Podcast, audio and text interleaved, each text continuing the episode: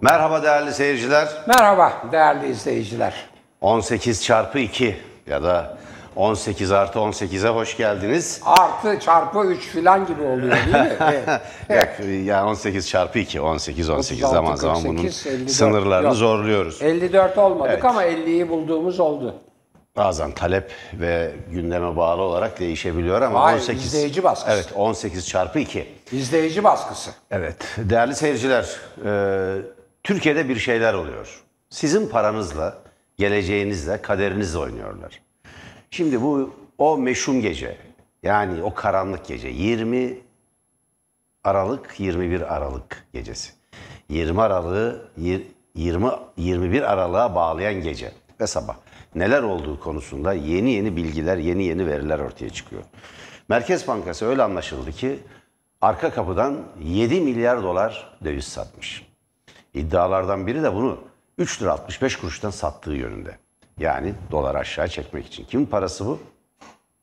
Bu sizin paranız, bizim paramız dolar milyarderlerinin, milyonerlerinin daha çok kazanmasını sağlayan bir kumpas kurulmuş. Millete kurulmuş bu.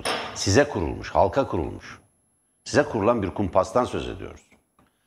Şimdi bu konuda e, Uğur Gürses'in, ekonomist Uğur Gürses'in bir yazısı var. Diyor ki Merkez Bankası rezervlerinde 7 milyar dolarlık bir düşüş var. Bu tablolarda görünüyor. Peki bu düşüş neden gerçekleşti? Nasıl gerçekleşebilir bu düşüş? Demek ki piyasaya dolar sürüldü. Ne zaman o gece? Peki o gece sabaha kadar sabah 18 liradan alıp aynı akşam 12 liraya bir gün içinde 12 liraya doların düşmesi ne anlama geliyor? Sabah sabah. Tabii.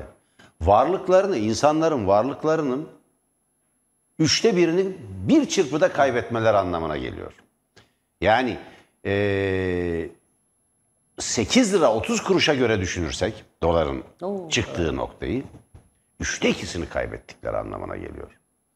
Yani insanların önce Türk parasında kalanların canını okuyorsunuz. Yani onları bir soyuyorsunuz. Ben söyledim. Vatandaş bir hafta içinde değil. Üç gün içinde en az üç gün içinde. Hatta iki gün içinde. Daha da daraltırız. Neredeyse bir gece içinde üç kez soyuldu. Bu kesin. Türk parasında kaldı insan, insanlar değeri yarı yarıya varlıklarının değeri gitti. Türk parasında kalanların önce yarısını, paralarının yarısını gasp ettiler. İki katına çıktı çünkü. Dolar 16 liraya çıktı. 8 küsurdan 16 lira, 17 liraya çıktı. Sonra onları dolara yönlendirdiler. 17 lira, 18 liradan dolar aldırdılar. Sonra aynı akşam doları üçte bir oranda düşürdüler. Yani bu dövize endeksli mevduat politikasıyla güya ve bir kere daha soydular. Tablo bu. Arkadan şimdi arkadaşlar Merkez Bankası'nın tablosunu getirdiler. Merkez Bankası döviz pozisyonlarındaki günlük değişim. Bakın bu değişimi göreceksiniz. Tablo görünüyor. 7 milyar dolarlık çıkış gerçekleşmiş. Nasıl gerçekleşmiş? Eksi 3 virgül bakın Bakın 3 virgül e, 579 eksi 3 virgül 381 21 Aralık. 20 Aralık 21 Aralık. Altta göreceksiniz bunu. Şimdi tabloyu teknik olarak okuma yeteneğine olan alabilirsiniz arkadaşlar tabloyu. Tabloyu teknik olarak okuma yeteneğine ya da bilgisine sahip ekonomistler bunu çok daha iyi değerlendireceklerdir. Uzmanlar çok daha iyi değerlendirecektir ama tablo şu. Tablo şu. 7 milyar dolarlık bir müdahale gerçekleştiriyor Merkez Bankası ama kendisi yapmıyor bunu kamu bankaları aracılığıyla ya da anlaştığı özel bankalarda buna dahil ederek. kamu bankalara kesim var. Ziraat, Halk Bankası, Vakıfbank. Anlaştıkları özel bankalar var. Onların adlarını saymayalım. Anlaştıkları özel bankalar var. Onlar aracılığıyla sürüyorlar. Siz ne yapıyorsunuz ya? Yani e, vatandaşın geliriyle, parasıyla, her şeyle oynuyorsunuz. O gün evini satan, elindeki parasını dolara yatıran insanlar o gün akşam o gün akşama kadar o gün akşama kadar üçte bir oranında varlıklarını kaybettiler. 600 bin liralık dolar alan birisi 200 bin lirasını kaybetti. Bakın bu birçok yerde insanların hazır ayırdığı ev parasıdır. Çocuğunun geleceği için yaptığı tasarruftur. Ve esas olarak küçük tasarruf sahipleri. İşçiler, emekçiler, esnaflar, orta düzey tüccarlar, sanayiciler bunlar kaybetti. Orada büyük bir oyun oynandı. Şimdi E, Nurettin Nebati diyor ki gözlerime bakın gözlerimiz ışıldıyor. Doları gören gözler işte yani vatandaşı silkelemişler. Boş havuzu doldurmuşlar vatandaştan alarak bunu. O nedenle gözler ışıldıyor. Böyle bir ifade olur mu ya? Dalga mı geçiyorsunuz? Alay mı ediyorsunuz insanlarla? Yani biraz ciddiyet, biraz nezaket, biraz konuşma üslubu. Yani geçmiş hükümetlerin bakanlarına bakın. Yani Osmanlı'dan itibaren bakanlara bakın. Bir birikimi, bir oylumu, bir donanımı, bir üslubu, bir nezaketi vardı. Beğenirsiniz, beğenmezsiniz. Siyasal görüşlerine katılırsınız ya da katılmazsınız. O da yok ya gözlerime bakın gözlerim ışıldıyor. Demek ki memnunum diyor. Bir de beyefendi çift maaşlı çıktı. Hala. Tabii tabii tabii. Türk Telekom'dan maaş alıyor. Ya ayıptır bin tane çalışanım var en fazla ben kaybedeceğim diyorsunuz. Zaten siz malı götürmüşsünüz yani amiyane deyimle. Zaten AKP döneminde zenginleşmişsiniz. Bin çalışanınız var ya. E, bakansınız zaten bir üst düzeyde, en üst düzeyde ücret alıyorsunuz, maaşınızı alıyorsunuz. Bir de Telekom'un yönetim kurulu üyeleri. Bakalım başka yönetim kurulu üyelik- üyelikleri çıkar, çıkacak mı? Ya bu müthiş büyük bir açgözlülük. Yani AKP döneminde 2 maaş, 3 maaş, 4 maaş, 5 maaş alan bürokratların olması. 11 maaş alanlar da çıktı hocam Evet, biliyorsunuz. evet, tabii. Ya bu nasıl bir açgözlülük? Bu milletin malına, kamunun hazine yani milletin hazinesine beytul mal denir buna. Eski deyimle. Bu milletin parasıdır. Bu ülkenin parasıdır. Biz bir toplum ve devlet olarak niye örgütlendik? Ortak bir havuza para koyuyoruz. Buradan bu ülkenin ve bu toplumun ihtiyaçlarına buradan harcama yapılıyor. Onlara yok, okul, yol, sağlık hizmeti vesaire. Bunların hepsini paralı yaptınız zaten. Ortada sadece bir güvenlik kaldı. Devletin şiddet aygıtlarının, şiddet burada sosyolojik bir kavramdır. Şiddet aygıtlarının yani bu ordu, polis, jandarma, zor kullanma. zor kullanma araçlarının, e, hapishaneler filan demektir. Ve devlet esasında buna indirgenebilir. Son tahlilde buna indirgenebilir. Devletin zor aygıtlarının ya da şiddet aygıtlarının finansmanından başka bir işe yaramayan bir yapı var ortada. Bu olamaz. Buyurun hocam. Evet, şimdi e, değerli izleyiciler, e, e, bir biraz sizi gülümsetmek istiyorum bu kadar karabasan e, durumunda. Bu bir rüya gibi, bir kabus gibi çöktü üstümüze. Çünkü e, ben bunu yazdım da, söyledim de burada. E, yani e, enflasyonla zaten yavaş yavaş kaynayan suda pişiyoruz. Cebimizdeki paralar yavaş yavaş giderken bir de bu borsacılar bugün bir tanesiyle konuşuyordum. Hocam dedi kusura bakmazsan sana bir bir şey bir şey öğret öğreteyim. Sen biliyorsundur ama dedi. Buyur dedi ne demek? Hocam dedi biz borsacıların bir terimi vardır dedi. Ee, küçük tasarruf sahibini e, e, söğüşlerken o da bir tabii e, argo tabir ya söğüşlemek. Keriz silkelemek deriz dedi. Aslında dedi bu döviz e, iniş çıkışlarıyla keriz silkeliyorlar dedi. Keriz silkelemek. De ya biraz ayıp olmuyor mu dedim. Yok dedi. O, bu öyle. Biz o borsacılar bunu çok kullanırız dedi. Bu, Çok yay Evet. Neyse. Hayata kadar Evet, girdi. sizi gülümsetecek olan bu değil. Sizi gülümsetecek olan bir başka olay var, bir espri. bu büyük bir terbiyesizlik zaten Evet, yani. öyle. Hayır, ayrıca yasa dışı. Yani insider trading dedikleri içten haber alıp onu e, manipüle etmek ve oradan para kazanmak ve İşte hocam işten, her yerinde. işten haber alındığına dair ciddi iddialar var. E şimdi ben size o- söyleyeceğim, örnekte vereceğim ama önce biraz gülümseteyim size. Ben bugün üçüncü Biontech aşımı oldum. Hani şu e, tekrardan... Geçmiş olsun. Evet, teşekkür ederim. Nasıl bir E, etkisi oldu hocam? İdame, e, idame aşısı diyorlar bunu işte sürdürme aşısı iki Biontech üzerine filan. E, bir defa e, bir devlet hastanesinde, onun adını da söyleyebilirim. E, Sayit Çiftçi Devlet Hastanesi'nde Beşiktaş'taki orada randevumuzu aldık. Bir boş yer bulduk. Hemen randevumuzu aldık. Gittim. Bir defa o müthiş bir kalabalık falan bildiğiniz devlet hastanesi şeyi sıkıntıları. Fakat o çocuklar yani hemşireler, görevliler canla başla çalışıyorlar. Özellikle Metin Boz olduğunu adını öğrendiğim bir çocuk o kadar böyle hücum halinde gelen insanlara sıraya sokuyor ellerinden işte doldurdukları formları alıyor ve o arada anneciğim şuraya otur diyen kızı duyuyor. annenizi şöyle alalım diye bir yere alıyor filan. E, bana mesela siz şöyle geçin içeriden yavaş sesle söylüyorlar buradan duymayabilirsiniz diye mesela beni yer aldı filan. Böyle çalışıyorlar hepsi. Onun için hepsini kutluyorum. Şimdi o arada duyduğum bir şey var. Ve işte tanıdı orada sıradakilerden biri. Dedi ki hocam dedi bu biliyorsunuz dedi e, Maliye Bakanlığı, Maliye Hazine ve Maliye Bakanlığı ve e, e, yani İş adamı, Telekom Yönetim Kurulu İki- üyesi. İkisi, ikisi birden Hazine ve Maliye Ba- Bakanlığı ve Merkez Bankası dövize endeksli mevduat diye bir şey yaptı. Ee, Türk lirasını dedi dolarizasyona tabi tuttu. Dolara bağladı. Ee, dolar yükselişindeki kadar faize ekleme yapacakmış. Değil mi dedi. Evet dedim.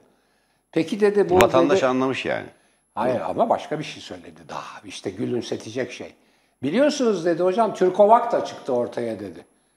Evet dedim. Yani dedi anlatıyor. Yani dedi yerli aşı da çıktı. Evet dedim. E hocam dedi biliyorsunuz bu aşılardan sonra dedi antikor oluşuyor. E dedim. Türkovak'ı dedi Sağlık Bakanlığı Biontech'e dedi endekslemiş. Nasıl endekslemiş dedim. hocam dedi TÜİK her gün saat 11'de Türkovak olanların ortalama antikor seviyelerini ve e, Biontech olanların ortalama e, antikor seviyelerini yayınlayacak. Antikor seviyesi Biontech'te Türkovak'ı ne kadar geçiyorsa Sağlık Bakanlığı o kadar anti, antikor e, desteği verecek Türkovaklara dedi. Şimdi bu halkımızın zekası bu. Başka hiçbir şey değil. Yani anti, antikoru, Biontech'in antikoru daha yüksek çıkarsa Türkovak olanların antikoruna onu ekliyor Sağlık Bakanlığı. Güldüm tabii yani ama böyle yani halk o öyle bakıyor. Yani hani ya ne oldu filan işte gene herkesi şaşırttı filan hikayeleri. Böyle böyle oluyor. Yani bu hepiniz biraz buna gülümseyin. Şimdi e, tabii sözü hemen e, sevgili Yanardağ'a vereceğim. E, ama bundan sonra bu şeyi anlatacağım size. E, aslında 20 Aralık operasyonu hiç de sürpriz değil bazı insanlar için. Hiç de sürpriz değil. Bu üstelik kamuoyuna açıklandı. Buyurun efendim şimdi sizi dinleyelim. Şimdi e, CHP Zonguldak Milletvekili e, Deniz Yavuz Yılmaz'ın iddiası çok çarpıcı. Yani 3 lira 65 e, kuruştan Merkez Bankası'nın arka kapıdan dolar sattığını, düşüşün bu nedenle gerçekleştiğini söylüyor. Fakat o gün zaten şeye çıkan, e, yandaş kanallara çıkan e, bir Bankalar Birliği e, başkanı vatandaşın 1 milyar para bozdurduğunu söyledi. Vatandaş falan yani kuyruklar falan yoktu şeylerin önünde. Yani döviz bürolarının, bankaların önünde. Sonra bunun 1 milyar 700 milyon olduğunu söyledi. Böyle bir rakam da yok. Sonra Anadolu Ajansı birdenbire gitti ve e, bazı döviz bürolarının önünde kuyruklar çekmeye başladı. Hazır, kameraman hazır. Tıpkı bir kamu bankasının reklamının hazır olması gibi. Hemen devreye girdi. Ya burada bir numara var değerli seyirciler. Gerçek şu. Dolar 8 lira seviyesinden geldi 11-12 lira seviyesine. Yaklaşık 5 liralık yani 12'ye doğru geliyor. Yaklaşık 5 liralık dolarda bir artış var. Yani bu ülke bir ay öncesine göre yoksullaştı. Parasının değeri düştü. Yani bunu 18'e çıkartıp önce daha sonra 12'ye düşürmeyi başarı gibi sunmaya kalkıyorlar. Dünyanın hiçbir ülkesinde bu palavraya kimse inanmaz. Türk milleti inanacak mı göreceğiz. Bu millet inanacak mı göreceğiz. Ve bir takım şeyler şarlatanlar da kalkıyorlar davul zurna eşliğinde bunu kutluyorlar. Dolar, e, bir dolar filan yakıyorlar. Bir ülke yoksullaşmasını, parasının yere düşürülmesini, spekülasyon yapılmasını, kendi parasının çalınmasını kutlayamaz. Bu ancak bu ancak celladından kurtuluş bekleyenler, celladına umut bağlamış olanların yapacağı bir iştir. Olabilir mi böyle bir şey? Hani bir deyim vardır yani celladına aşık olmak ya da efendisine aşık olan köle. Davranışından başka bir şey değildir. Ortada bir iddia var. Bu iddiayı da herhangi bir kişiyi öne sürmüyor. ana muhalefet partisinin bir milletvekili söylüyor ve kendisine göre de bunun belli dayanakları var. Satış emri veren bankaları, şirketlerin veya kurumların dolarları %80'e kadar zararla borsada satıldı. Alım emri verenler ise çok ucuza döviz satın aldı diyor. Şimdi Bu bunlar üç- ciddi ve büyük Bu iddialar. 3.65 Evet. e, yani hakikaten inanılır gibi değil. Bunu bunu yapmak suç. Eğer bunu Elbette biri suç. yapmışsa bu kesinlikle bu suç. Böyle şey? Zaten Sayın e, Milletvekili diyor ki De- Deniz Yavuz Yılmaz 20 Aralık gecesi piyasalara yapılan çok büyük bir manipülasyon diyor. Yani o da bunun çok inanılmaz bir rakam ben, olduğunu ben söylüyor. Inan, inanmakta güçlük Evet. çekiyorum. O da bunun inanılmaz bir rakam olduğunu söylüyor. Kim cesaret Bu gerçek edebilir ya midir buna? değil midir bunu bilemiyoruz ama ortada bir şeffaflık yok, açıklık yok. Bir kumpas kuruldu topluma. Bu halka bir kumpas kuruldu. Bunun özeti budur. Olanın bitenin özeti budur. Yapılacak iş şu. Yapılacak iş şu. Bir an önce ulusal paranın değerini korumak için gerçek ve iktisat biliminin genel kabul görmüş ilkeleri doğrultusunda, hani TÜSİAD'ın öyle bir kavramı var ya, genel kabul görmüş ilkeleri ve kuralları ne- ve yasaları temelinde ekonomiyi yeniden düzenlemektir. Bunun yolu bu hükümetten kurtulmaktan geçiyor. Başka hiçbir şey değil. Evet. Bu hükümetten kurtulmadan bu olmayacak. Bütün hesaplarını 2023'ten sonra 2025'e 26'ya kadar iktidarda kalmanın üzerine kurmuş bir hükümetle karşı karşıyayız. Nedeni belli. Cumhuriyeti tasfiye etmek, yerine düşük yoğunluklu da olsa bir şeriat rejimi kurmak. Bütün hesap buna kilitlendiği için bütün güç buna sevk edildiği için her şey mübah sayılıyor. Kutlu dava, menzile varılacak çünkü. Her şeyi yapmaya hazır bir iktidarla karşı karşıyayız. İnsanların hayatlarıyla, paralarıyla, gelecekleriyle oynayan bir iktidarla karşı karşıyayız. Bu arada muhalefetin buna çok hızlı bir biçimde karşılık vermesi gerekiyordu. Ona geleceğim. Buyurun hocam. Evet. Şimdi e, önce bu deminki e, e, şakaya eki aslında söyleyeyim. Bunu, bunu anlattıktan sonra o arkadaş dedi ki hocam dikkatinizi çekti mi dedi. TÜİK her gün 11'de açıklayacakmış. Evet dedim ne var bunda? E, Merkez Bankası da dedi dolar fiyatlarını ortalama 11'de açıklayacak da dedi. Türk TÜİK, TÜİK'in açıklaması da dedi güvenilirlik meselesini dedi şeye getiriyor. Yani e, antikor e, seviyelerini TÜİK açıklarsa ne kadar inanılır? Yani o zaman Türkovak'la Biontech arasında antikor bakımından fark yok diye açıklarsa zaten dedi Sağlık Bakanlığı'nın antikor şey yapması tabii tamamen fantezi bir söz konusu değil antikor e, desteği vermesi filan. Böyle bir de TÜİK'le Merkez Bankası arasında güvenilmezlik konusunda bir espri daha patlattılar. Şimdi bunu söyledikten sonra demin e, sevgili Yanardağ sözü devrederken söylediğim 20 Aralık kararlarının yani e, e, dövize e, endeksli mevduat DEM diyorlar. Bir de DÇM vardı dövize çevrilebilir mevduat. O tabii O çok farklı koşullarda ortaya çıkan bir uygulama. Evet o konvertibilite yokken vardı.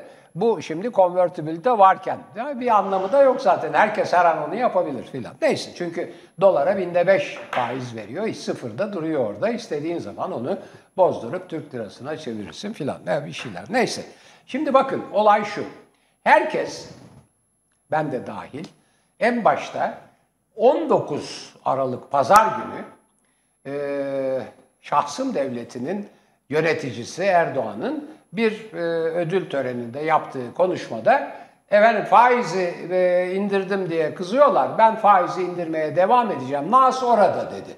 Ve işte e, dini inanca, dini dogmaya, Kur'an-ı Kerim'in Allah'ın emrine göre bu işi yapacağım dedi. Bu demesi bütün e, toplumda tekrardan e, Erdoğan böyle dedi. Yarın dolar tekrar fırlayacak çünkü faizi düşürecek. Beklentisi yarattı filan. Hepimiz onun üstüne durduk. Ben de onun üstüne durdum. Yazı da yazdım. Sonra biraz araştırdım. Ya ne olmuş bu arada? Çünkü bir başka olay daha var. Ondan bir gün önce 18 Aralık'ta e, haber bu. Resmi haber her yerde var. Şimdi başka bir haber daha okuyacağım. Bu da yayınlanmış bir haber. E, Hazine ve Maliye Bakanı'nın Merkez Bankası Başkanı ve öteki özel ve devlet bankası genel müdürleriyle toplantı yapacağı haberi vardı. Ya dedim ne oldu acaba bu toplantıda? Şöyle bir araştırdım. Dehşet verici bir olayla karşı karşıya kaldım. 20 Aralık akşamı saat 8 civarında e, Erdoğan'ın açıkladığı dövize endeksli mevduat hesabı o toplantıda kararlaştırılmış arkadaşlar. O toplantıda kararlaştırılmış. Bakın haberi aynen okuyorum. Haber Bloomberg e, haber e, Ekonomi ajansı- kanalı. Ekonomi Yani kanalının haber kanalı portalinin haber portalı. ajansı tarafından yayınlanmış. Onların sitesinde önce bir işte günün erken bir saatinde yayınlanmış. 12 falan gibi. Sonra 15'te tekrar güncellenmiş. Aynen okuyorum. Ee, bu metinin içinden okuyorum. Hatta önce özetini de okuyayım. Ee, haberin başlığı şu. Bakan Nebati ile banka genel müdürleri zirvesinde neler konuşuldu? Haberin başlığı bu. Yani bir defa bu işlerle biraz ilgilenen derhal onu okuyacak. Zaten Bloomberg'i izliyor e, bu işlerle ilgilenenler. Bu başlıklı haberde e, işte önce özet veriyor. Diyor ki Hazine ve Maliye Bakanı Nurettin Nebati'nin banka genel müdürlerine faiz artırımı tartışmaya kapalı. Bunun dışındaki önerilerinizi dinlemeye hazırım dediği, toplantıda serbest piyasa prensiplerinden asla, vazge asla vazgeçilemeyeceği, sermaye kontrolü imasında bulunan yazı ve kesimlerin ise suç işlediğini söylediği belirtildi. Şimdi devam ediyor. Bloomberg e, HT'nin edindiği bilgiye göre banka genel müdürleri sistemin gelecekteki sonuçlarına ilişkin kaygılarını dile getirdiği, katılım bankası yöneticilerinin de enflasyon kadar faiz verilmesini önerdikleri belirtildi. Özetle hemen başlığın altında tekrar okuyorum. Katılım Bankası yöneticilerinin de enflasyon kadar faiz verilmesini önerdikleri belirtildi diyor. Ondan sonra devam ediyor. Şimdi daha aşağılarda metinden okuyorum. Ee, Bloomberg HT'nin edindiği bilgiye göre Türk lirasının değer kazanımına yönelik olarak bir mekanizma açıklanacağı Erdoğan'ın yaptığı Türk lirasının değer kazanımına yönelik olarak bir mekanizma açıklanacağı, kamu bankaları ile ekonomi yönetimi aracılığıyla uygulanacak bu mekanizmaya, kamu bankaları aracılığıyla bunu uyguluyor. İşte tam Merdan Bey'in anlattığı yani Halkbank, Vakıflar Bankası, Ziraat Bankası filan. Kamu bankaları aracılığı ile ekonomi yönetimi, kamu bankaları ile ekonomi yönetimi aracılığıyla beraber uygulanacak bu mekanizmaya özel sektörün de davet edildiği vurgulandı. Yani demiş ki Maliye Bakanı yeni bir mekanizma açıklıyoruz. Ee, Türk lirasına doların değer kaybı kadar bir Evet. faiz uygulanacak. Çok Bunu net ifade. Evet, bunu e, bizim bürokrasiyle birlikte kamu bankalarıyla çalışarak yapacağız. Siz de buyurun demiş özel bankalara. Şimdi sıkı durun. Toplantıda Katılım Bankası yöneticilerinin de enflasyon kadar faiz verilmesi konusunda görüş beyan ettikleri öğrenildi. Bir daha okuyayım. Toplantıda Katılım Bankası yöneticilerinin de enflasyon kadar faiz verilmesi konusunda görüş beyan ettikleri öğrenildi. Arkadan devam ediyor. İşte orada anlaşılan BDDK da buna destek verecek filan. Tam bir gün sonra 20 e, Aralık'ta Erdoğan'ın açıkladığı mekanizmanın 19 Aralık'taki ilanı çok açık. Daha açık bir şey var. Ben ona çok canım sıkıldı. Bu mekanizmayı Maliye ve Hazine ve Maliye Bakanı ve Merkez Bankası Başkanı muhtemelen BDDK yöneticileri filan bütün banka genel müdürleriyle çalışmış, e, paylaşmış ve o arada demiş ki biz bunu biz bunu kamu bankaları aracılığıyla birlikte yapacağız. Yani zaten Vakıfbank, Halk Bankası ve Ziraat Bankası genel müdürlerinin o banka işlemlerini yapanların bundan haberi var. Beraber planlamışlar. Özel bankalara da diyor siz de buyurun diyor. Siz de buyurun diyor. Dehşet verici bir şey. Yani e, bundan daha önemli bir iç insider trading dedikleri içten haber alma bilmem dışarı vurmuşlar. Ve işte ondan Büyük sonra bir suçtur. Manipülasyon sonra- suçu olarak bilinir. Evet, ondan sonra keriz silkelenmiş. Evet buyurun efendim. Şimdi bu toplantıda yani 19 Aralık toplantısında değerli seyirciler e, bunun konuşulduğu anlaşılıyor. Bir mekanizma açıklayacağız 18 18 Aralık. ve 18 ya da bir daha bakın hocam tarihe 18 Aralık. 18 Aralık, haber 19'unda yayınlanıyor. Yani Şeyin 19 konuştuğu Aralık'ta aleni hale geldi. Evet, evet. 18 Aralık'ta bankacılar bir kere durumu biliyor. Hem katılım bankaları ki faizsiz banka olduklarını söylüyorlar. Güya kar payı dağıtıyorlar. Hem de diğer bankalar, özel bankalar dahil bir mekanizmanın açıklanacağının farkında. Ne olduğu da belli, onu da söylüyor. Evet. Faiz şey, Şey, enflasyon dolar kadar, faiz, demiş. Evet. Sistemi tam açıklamamışlar. Burada haberde sistemi tam açıklamamışlar. Enflasyon kadar faiz dedikleri. Şimdi TÜİK'in ilan ettiği faiz kaç? Şey enflasyon oranı nedir? Yaklaşık yüzde 21. Bu kadar bir faiz uygulanacağı belirtiliyor. Burada mekanizmada bu onların talebi. Mekanizma ise limitsiz bir faiz. Dolar ne kadar yükselirse o farkı bir, bir kereye mahsus verecekler. Bir de beşinci madde enteresan. Bir kereye mahsus diyor. Şimdi arada büyük bir servet transferi gerçekleştirilmiş öyle anlaşılıyor. Şimdi bu Bloomberg'de yayınlanması da önemli bunun. Bloomberg'in Türkiye'deki yayıncısı Habertürk. O yüzden Bloomberg HT, HTO Habertürk Türkiye'deki yayıncısı. Ve ekonomi çevrelerinin yakından izlediği bir e, internet portalı ve televizyon kanalıdır. Yani uzmanlar izler, bankacılar izler vesaire. Yani ekonomiyle ilgilenenler, işte e, borsacılar, şirket sahipleri veya profesyoneller izler. Kısacası e, böyle tarif edebiliriz onun yani izleyici profilini. Şimdi burada yayınlanması demek piyasadaki bütün oyuncuların bundan bir biçimde haberdar oldukları anlamına gelir. Herkes Tayyip Erdoğan'ın o konuşmasını bekledi. Sabaha kadar, o sabaha kadar 18 liradan insanlar dolar almaya yönlendirildi. Düştüğü zaman vuruldu, vurgun yapıldı. Peki kimli dolar alınır? 1000 dolar, 5000 dolar. Yani düşünebiliyor musunuz? Beni arayan Malatyalı o hanımefendiye biz Evet. desek ki ya evet dolar alın desek. O sırada 17 lira civarında. Sakın dedik dursun.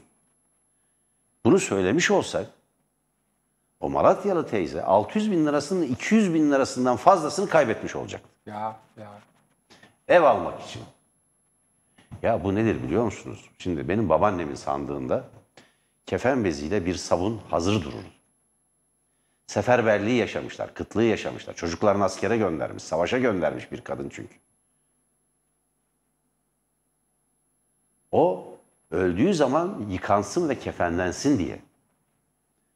Öteki dünyaya, ahirete temiz gitmek için.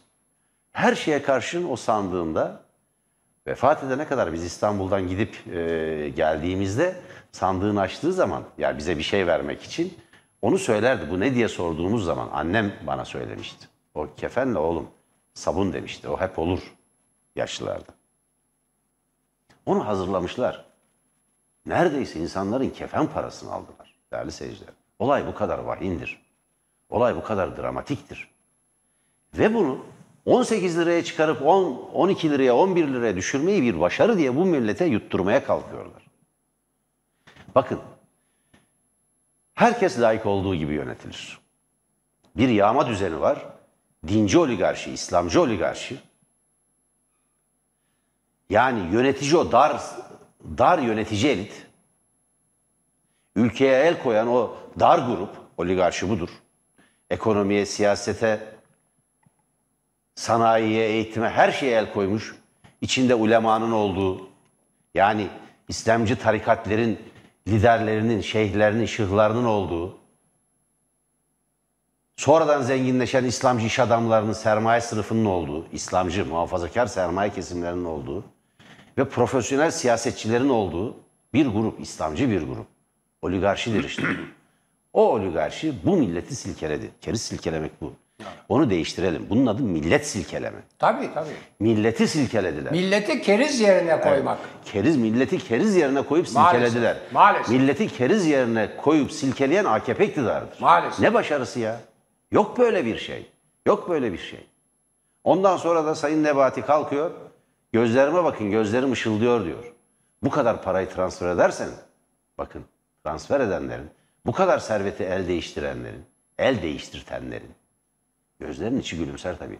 Vatandaşın gözlerinin içine bakabiliyor musunuz siz? Ekmek kuyruklarındaki vatandaşın gözlerinin içine bakabildiniz mi? Diyarbakır'da bir çocuğun, iki yaşındaki bir çocuğun soğuktan kalbi durdu. Nefes darlığı çeken ve tedavi edilmesi gereken bir çocuğun evde elektrikler kesildiği için ve başka hiçbir ısıtma imkanı olmadığı için evi soğuktan kalbi durdu çocuğun. Onun babasının ya da annesinin gözlerinin içine bakabiliyor musunuz? Oligarşinin gözlerinin içi pırıldıyor hocam. Evet öyle tabii. Oligarşinin gözlerinin içi pırıl, pırıldıyor. Evet. Gözleri pırıldayan oligarşi. Oligarşinin mensupları. Buyurun hocam. Şimdi değerli izleyiciler bu oligarşi çok önemli. Ben çünkü yarınki yazımda onu yazdım, onu vurguladım. Ee, Böyle bir e, bir küçük Bunu yazabiliriz arkadaşlar. Oligarşinin gözleri pırıldıyor. Evet. Gözleri pırıldayan oligarşi. Evet. Şimdi ben ona bir, bir şey daha ekleyeceğim.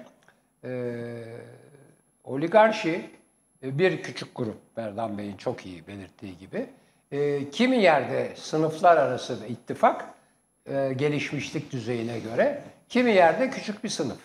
Şöyle, en gelişmiş ülkelerde, yani mesela Amerika'da, o oligarşi işte endüstriyel askeri e, Sınai kompleks. Evet. e, kompleks. Endüstriyel, sanayi, askeri kompleks.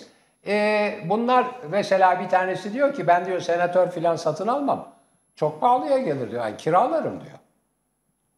Asıl yani çünkü oligarşi endüstriyel, askeri kompleks. Tabii ki Siyaset- herkes herkesi siyaset de kiralayabildiği anlamına gelmez Evet. de senatörlerin Evet. önemli bir bölümü Evet. de oligarşinin bir parçası. Siyaset, Yüz siyaset senatör onların emrinde yani onun için hani oligarşi orada dar küçük bir sınıf tam homojen bir sınıf üstelik. Yani endüstriyel e, askeri kompleks.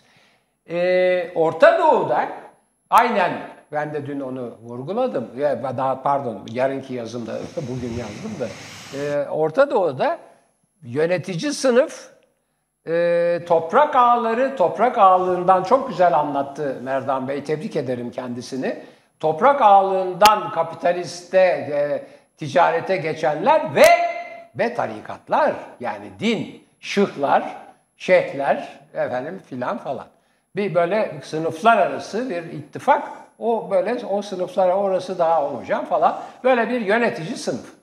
Şimdi bizim cebimizdeki yani halkın cebindeki 84 milyon deniyor. Ne kadarı e, biziz, ne kadarı e, tabii ilticacı denilen daha henüz e, statüleri belli olmayan e, Suriyeliler ve diğer e, ülkelerden gelenler belli değil ama 84 milyon geliyor.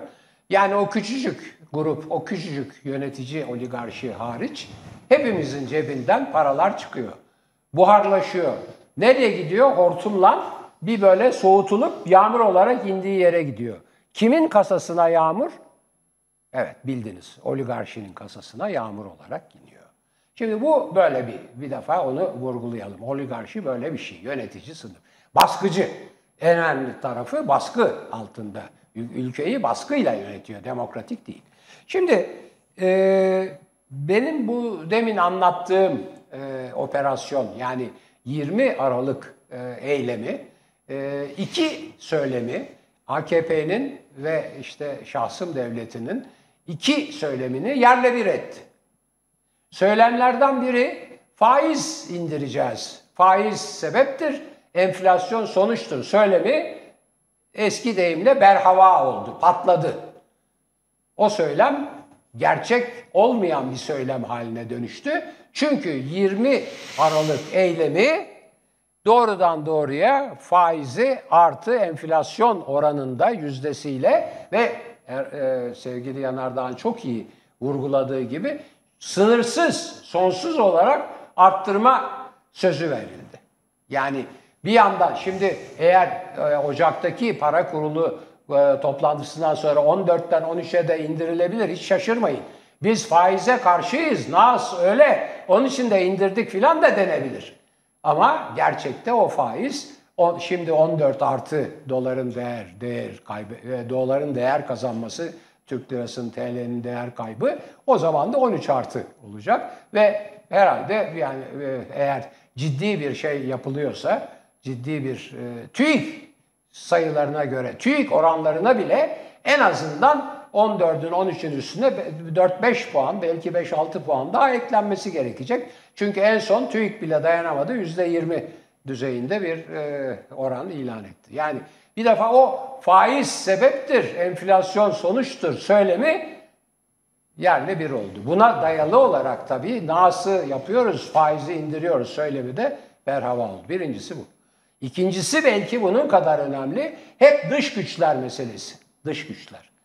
Hala işte içeride tutulan bugün büyük bir üzüntüyle duyduk ki gene tahliye istemi reddedilmiş Osman Kavala'nın. Osman Kavala'nın iç, ilk, ilk içeri alınması, yargılanması ki beraat etti oradan. Efendim Gezi e, direnişini dış güçler finanse etti. Bunun da arkasında Osman Kavala ve onun işte şeyleri var, e, destekçileri var filan diye. Dış güçler, dış güçler diye hatta şeyde sosyal medyada e, ondan biraz e, şey yapılıyor. E, işte mizah yapılıyor.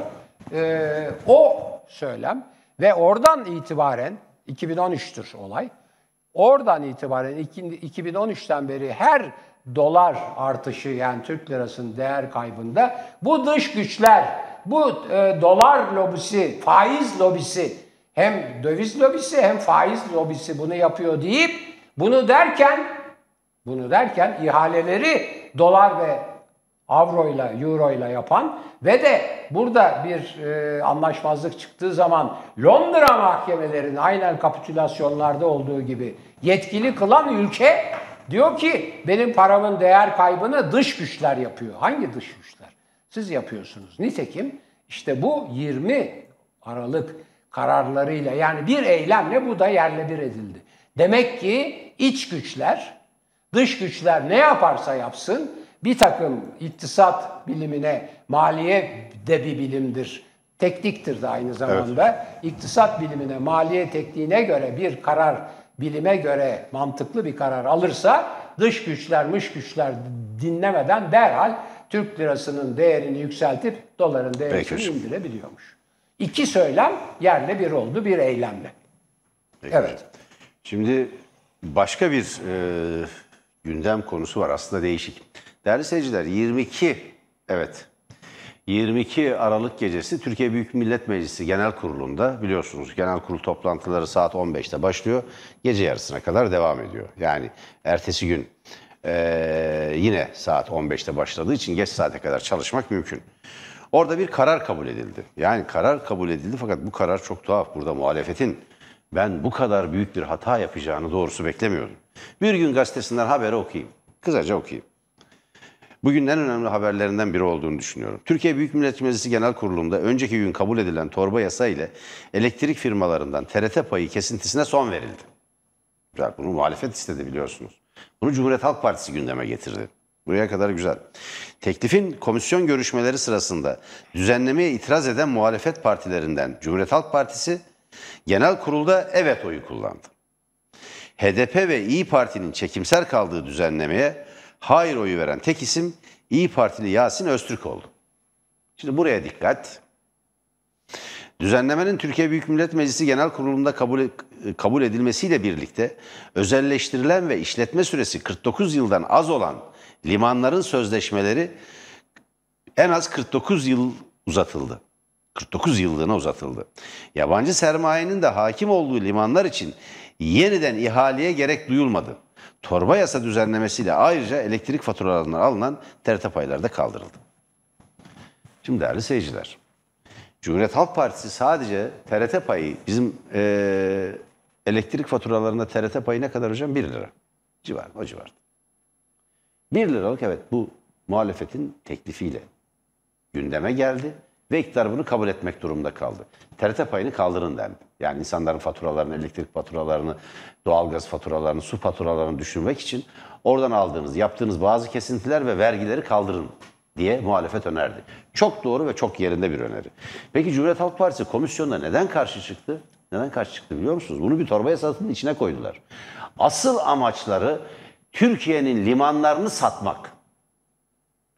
Yabancılara peşkeş çektiler limanlar. Türkiye'nin bir milli limanı yok. Ya limanların millileştirilmesi Türkiye'de kabotaj bayramı olarak kutlanılır. Kapitülasyonlara özgüdür bu. Limanları, demir yolları yabancılara satılan bir ülke durumundaydı Osmanlı. Çökmüştü. Vergi idaresinin yerine ne geçmişti hocam? Duyun umumiye. Yabancılar vergi topluyordu. Reji idaresi kurmuşlardı ve bir de reji idaresinin şey kolcuları vardı. Kaçak tütün üretiyor diye köylüleri öldüren, kurşuna dizilen. Bakın acılı türküler vardır özellikle Ege'de. Bitez yalısı türküsüne bakın. Bitez yalısı türküsünde o anlatır, o kolcular anlatır. Çok güzel bir Bodrum türküsüdür. Müthiştir.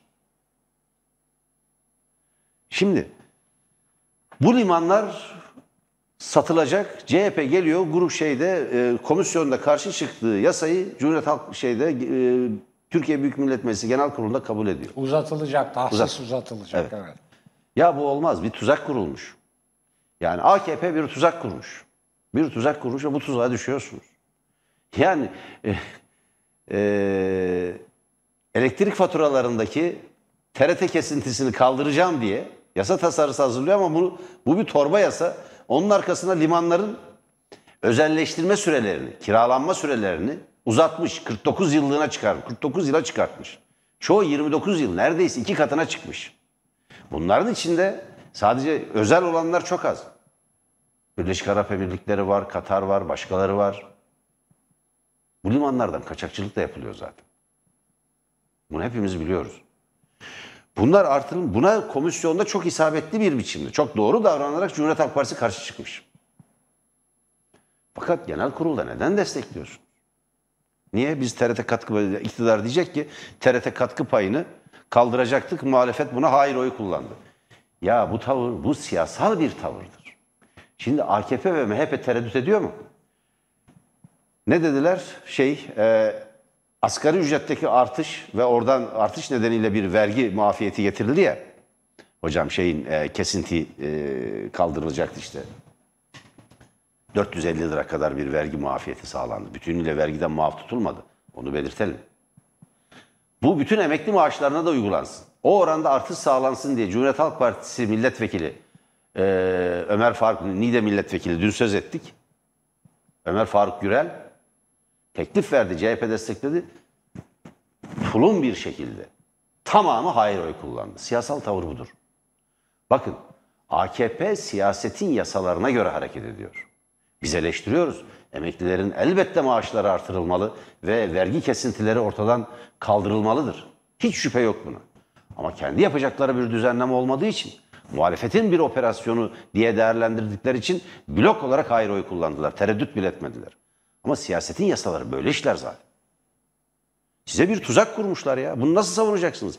Yarın bir gün size söylerlerse ya bu limanların özelleştirilmesine CHP evet oyu kullandı. Ne diyeceksiniz? Valla diyecek bir şey yok. Bu millet limanları özelleştirmesin, özelleştirilmesin diye emin olun o 90 kuruşluk 1 liralık payları vermeye razıdır. Bir referandum yapın göreceksiniz. Kabotaj bayramını kutlamıyorlar zaten. Bundan sonra da kutlanacak bir hali kalmadı hocam. Öyle evet. Buyurun. Ee, çok önemli bir husus daha var. Burada dünden itibaren onu hep söyledik ama ben bir defa daha tekrarlayayım. Ee, dolar çıkarken her şeye zam yapıldı ama özellikle devletin dolara bağlı olarak işte BOTAŞ var, şu var, bu var, e, ithalat var, elektrik e, enerjisi ithal ediliyor, efendim işte petrol ithal ediliyor, doğalgaz ithal ediliyor filan. Her e, faiz indiriminden sonra Türk lirası değer kaybedince, dolar fırlayınca, euro fırlayınca e, akaryakıt fiyatları da fırlıyor. Şimdi akaryakıt çok önemli. Ekmek fiyatını da etkiliyor. Ekmek fiyatını da etkiliyor. Öyle bir şey ki akaryakıt bütün ham maddeleri, e, yarı mamul maddeleri, mamul maddeleri, efendim toptancıları, üreticilerden toptancıya, toptancıdan perakendeciye gidişi her şeyi etkiliyor. Her şeyi. Çünkü ulaşımı etkiliyor, lojistiği etkiliyor.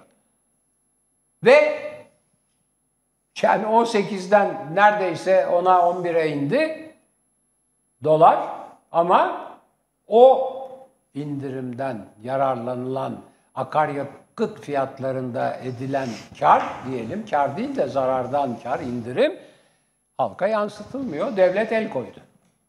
ÖTV'ye diyor mahsup ediyorum. Çünkü diyor eskiden de ben bir ara böyle e, yapılan zammı da ÖTV'ye yedirmiştim. Pompaya yansıtmamıştım diyor. Bakmak lazım. Yani orada yüzde kaçmış şimdi yüzde kaçmış. Ayrıca madem ki onu yapabiliyor niye devam etmiyor filan gibi. Böyle de bir olay var. Yani e, bana öyle geliyor ki bu e, akaryakıt olayı e, yani pompa fiyatının düşmemesi diğer öteki e, bütün hem tüketim malları hem üretim ara malları hem yiyecek içecek vesaire giyim kuşam hepsini etkileyecek ve o fiyatlar maalesef büyük bir üzüntüyle söyleyeyim doların 18 e, lirayı görmesinin gerisindeki seviyesine o fiyatlar diyelim ki 13, 14, 15 lira düzeyindeki seviyesine o fiyatlar pek inecek gibi görünmüyor. Çünkü en temel girdilerden biri olan enerji, akaryakıt o da kaldı. Tabii elektrik vesaire fiyatları da. Evet, buyurun efendim. Evet hocam siz de işaret ettiniz. Kavala zulmü devam ediyor. Kavala'ya uygulanan zulüm devam ediyor. Avrupa e, Konseyi Bakanlar Komitesi'nin Türkiye hakkında başlattığı yaptırım e, incelemesi de, de derinleşerek bir sonuca kadar gidecek. Ocak ortalarında bir toplantı yapacak Avrupa Konseyi Bakanlar Komitesi ve Türkiye hakkında bir dizi yaptırım kararı alabilir. Bunlardan bir tanesi de üyeliğin askıya alınmasıdır. Bir zulme dönüşmüş durumda. 13. Ağır Ceza Mahkemesi yapılan bir başvuruyu daha reddetti. Reddetme gerekçesi belli değil. Yani bu ülkede hukukun olmadığının somut bir ifadesi Kavala davası. Somut bir ifadesi. Yani zaten yoktu fakat yani yine uyduruk bazı deliller hazırlıyorlardı bu Ergenekon kumpasında. Hepsi sahteydi. Ama bir çaba vardı. Şimdi ona da ona da gerek yok. Niye tutukladıkları belli değil. İddianame bomboş. İdeolojik sebeplerle tutuklama yapıyor. Ya da öfke ya da kin ya da düşmanlık ya da öfke. Yani eee, başka hiçbir şeye bağlayamıyorsunuz. Yani bir kişinin öfkesi nedeniyle bir kişinin öfkesi nedeniyle ya da bir siyasal grubun düşmanlığı nedeniyle insanları haksız ve hukuksuz bir şekilde tut- tutukluyorsunuz. Bu hakikaten vahim. Yani onu da söylemiş olayım. Hocam e, benim bu gece programım var ve devam edecek. Gece 1'e kadar buradayız. Beşinci boyut programı. Beşinci boyut programda değerli seyirciler, Tele1 için yapılan ikinci kamuoyu araştırmasını açıklayacağız. Aksoy araştırma yaptı. Sağ olsun Ertan Aksoy, Aksoy Araştırma Başkanı. Tele1 için özel bir e, kamuoyu araştırması yaptı, bir seçim anketi yaptı. Seçim anketi elimizde, veriler bende. Seyircilerimizle bunu paylaşacağız. Beşinci boyut tam saat 21'de bu ekranda olacak. Aksoy araştırmanın çok çarpıcı sonuçları var. Bu e, hem künyesini açıklayacağız e, ve e, tabloları, grafikleri ekrana getireceğiz. Ve her zaman olduğu gibi Haldun Solmaz Türk. Emekli general, siyaset bilimi doktoru, Doktor Haldun Solmaz Türk. Profesör Doktor Ersin Kalaycıoğlu siyaset bilimi e, ve e, iktisatçı Profesör Doktor Gökhan Çapoğlu. Gökhan Çapoğlu ile bu vurgunu konuşacağız hocam. Tabii. Bu vurgunun e, bize derinliğini, çocuk, arka planını anlatacak. Bir de e, siyaset kökenli bir iktisatçı olduğu için Evet, e, milletvekilliği de yapmış, meclis komisyonlarında görev yapmış bir iktisat profesörü olduğu için e, bize bunu anlatacak. Ne olup e, ne olmadığını, hangi dümenin çevrildiğini, hangi kumpasın kurulduğunu millete bize anlatacak. Tam saat 21'de burada olacağız değerli şey- seyirciler. Şimdilik hoşçakalın diyorum. Evet değerli izleyiciler, sağlığınızı önce, sonra şeref ve haysiyetinizi koruyun. Acele panik içinde alım satım filan yapmayın. Mümkünse paranızı da koruyun çünkü onlar böyle gidiyor. Hop hortum halinde. yani e, işte başkalarının kasasına, oligarşinin kasasına giriyor. Oligarşinin kasasına gidiyor evet. hocam. Çok doğru. Görüşmek üzere.